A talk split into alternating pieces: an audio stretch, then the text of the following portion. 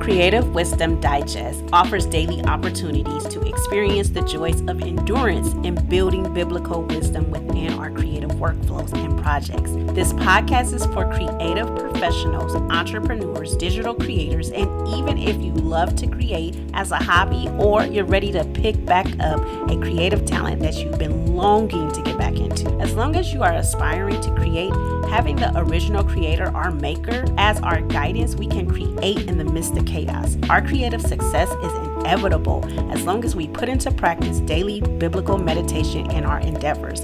My name is Tiffany M. Ruffner, and I'll be your host along this creative journey. Remember to follow so you'll be notified of each episode.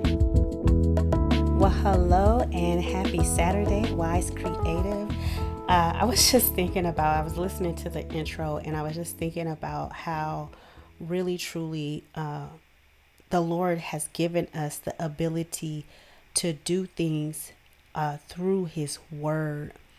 And if you've ever found yourself in a place where you just feel like you're not getting the things done, um, just wonder like, have you been meditating on the Word? Have you been meditating on the Word? So I have a share from my 2014 journal from June, so almost 10 years ago. In a few months, it'll be 10 years. And I wanted to share it um, because it's based on two chapters in the Bible. So let me pray and then I'll do this quick share. Father God, in the name of Jesus, Lord, I thank you for the wise creative who is listening. They build their lives with Christ as their firm foundation. And because of that, from that place and from that space, they build on a sturdy foundation, and their buildings will be okay if there's wind blowing, if there's other things happening in the world, because it's built on the Word of God. Jesus Christ is the Word of God.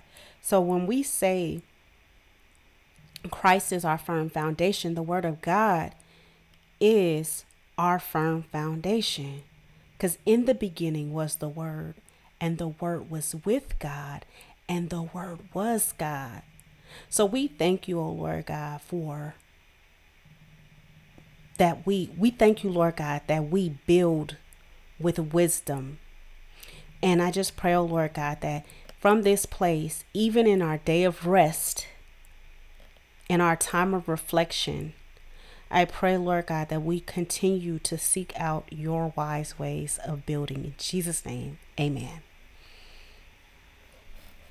Okay, so I'm not going to read from the chapters in the Bible, but you can go and open up your word and listen to it today or read through it if you want. I'm just going to share my journal and maybe a few thoughts and then I'm that's it. So, my journal entry is for Nehemiah chapters 9 and chapter 10.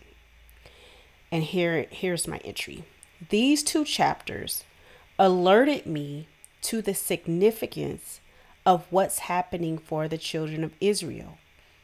One, that they made confessions for their sins and the sins of their ancestors for three hours, and then read from the law, and then for three more hours they confessed and worshiped God. I can only imagine spending that much time in the presence of God. Then, on top of this, the Levites read all the history of Israel and how faithful God has been, even when they chose to not believe and to be disobedient. And so God took away things, and then they would cry out, and God would deliver them again.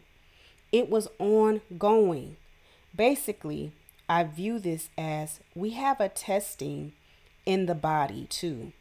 But Jesus is coming back for a church without spot or wrinkle. So it's time for us to get serious and learn how to love one another and be in unity as a body because this word must go forth. Lord, help us to put you and your way above anything we selfishly desire. Let your kingdom be all that we can talk about. Thank you, Lord, for such a blessed Sunday at my church that you directed me to when I asked where should I serve. And although I felt I did things incompletely in it, I know that what was meant to be accomplished was accomplished. Thank you, Lord, for three years of having me under a pastor that did not use pressure. And so that I could be able to understand how to give, even more how to give. I'm so grateful, Lord. And so that's a little personal part, but I just wanted to share from this my reflection of reading Nehemiah chapter 9 and 10, chapters 9 and 10, 10 years ago, because I was looking at the time that they spent inside the presence of God. And, you know, three hours was repentance and confessions, right? And then three hours was worship. And they, you know, they repented for their ancestors. I know uh, a lot of times like we can go through all the different um deliverance you know if you go do inner healing and deliverance and you speak out the things to be delivered from from ancestry but when's the last time that you spent six hours in the presence of god in one day i want that to be like the thought and the process that we implement this rest day. And if not today, let's put it on our calendar because God deserves that. Like, He deserves more than that. And so I think if we can begin to learn how to put six hours towards the Lord in one day, six uninterrupted hours in His presence, it's the best thing that we could do. And that's my only share today. Thank you all for tuning in. Let me know if this blessed you by uh, responding to me on social media. But don't do it today, do it tomorrow because I want you to rest. It's like give the social media, give your phone a break if you can. Give your phone a break. Just open up your Bible and turn on some worship music and just worship God. Have a blessed day, everyone.